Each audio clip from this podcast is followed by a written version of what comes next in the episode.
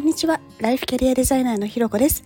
このチャンネルは自分を主語に人生をデザインするをテーマにキャリアコンサルティングやコーチングを行っているライフキャリアデザイナーのひろこが日常の中で思ったこと感じたこと自分らしく前に進むためのあれこれをお話ししています。今日も耳を傾けてくださってありがとうございます。今日はそのすみませんは誰向けというテーマでお話をしたいと思います。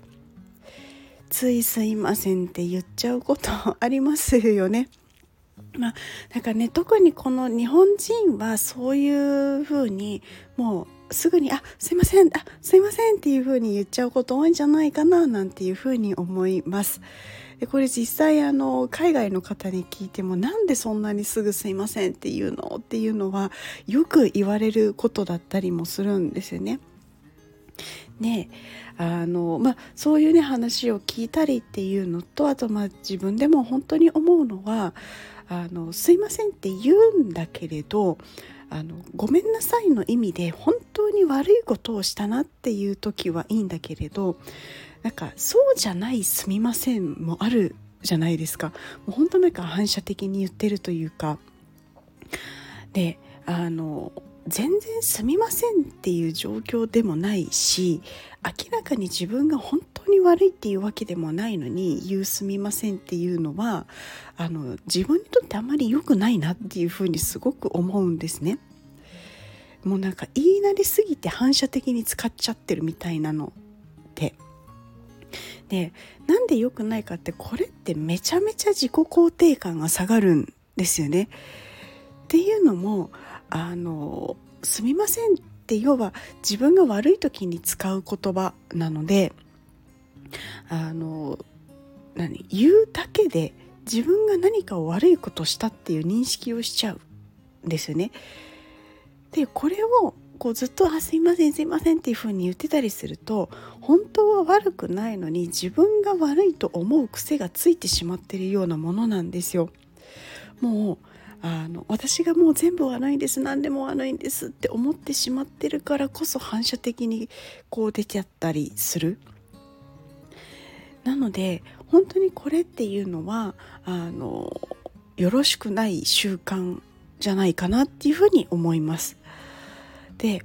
こう自分にとってもそうだしもう一つは相手にとってもすみませんっていうふうにばっかり言われちゃうとやっぱり言われる側としてはなんかそんなことないのにあなた悪くないのにみたいなので気も使うしなんかすごい疲れちゃうしなんかだんだん付き合いづらくなっちゃうなみたいなところもあるんじゃないかなっていうふうにやっぱり思うのでやっぱりすみませんの使いすぎっていうのは本当よろしくない結果しか生まないなっていうのをすごく感じます。ただ日本語の、まあ、素敵なところでもあるのかもしれないんですが一方であの「すみません」っていう時って「ありがとう」の意味で使うこともあるじゃないですか。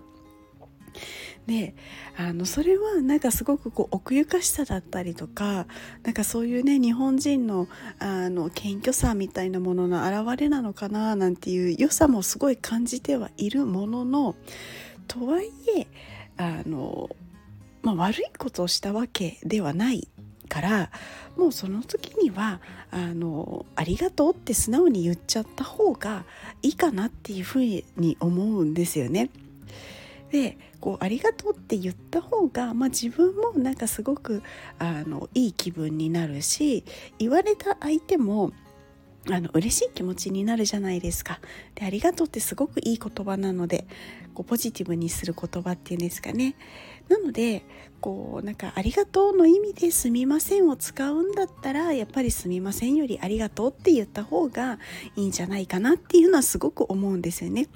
例えば自己肯定感もね下がるようなことにもつながらないですし。なので、まあ、じゃあどうしたらいいかっていうところなんですけれどやっぱりあのつい「すいません」って言いそうになってしまった時にあの一旦立ち止まる、まあ、話しててもそうだし例えば何かこうメッセージとかメールとかで打ってる時に「あすいません」って打っていたりとかしたら一旦「んこのすいません」って本当に自分悪いことしたのかとか自分をなんか過剰に責めすぎてないかなとかあれこれってありがとうの意味で私なんかすいませんって使ってないかなみたいなものをちょっとだけこう立ち止まって考えてみると例えばその「すいません」を言わなくなったりとか本当に必要な時だけしか「すいません」を使わないもしくは「ありがとう」っていう風な言葉になったりってなると思うんですね。でその立ち止まってやっぱり本当にこれはすいませんだ。私が本当に悪いことをしたって思うのであれば全然 OK だと思うんですけれどそうじゃないんだったらやっぱり使わない、まあ、ありがとうっていうふうにするとこう自分も相手も大事にできるようになるんですよね。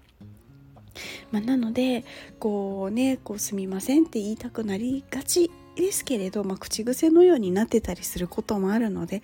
ただやっぱりその時に一旦立ち止まってちょっと本当にそれは本当にすいませんの状況なのかっていうのを考えてみるといいんじゃないかなっていうことはすごく思います。ということで今日はですねそのすみませんは誰向けというテーマでお話をしました。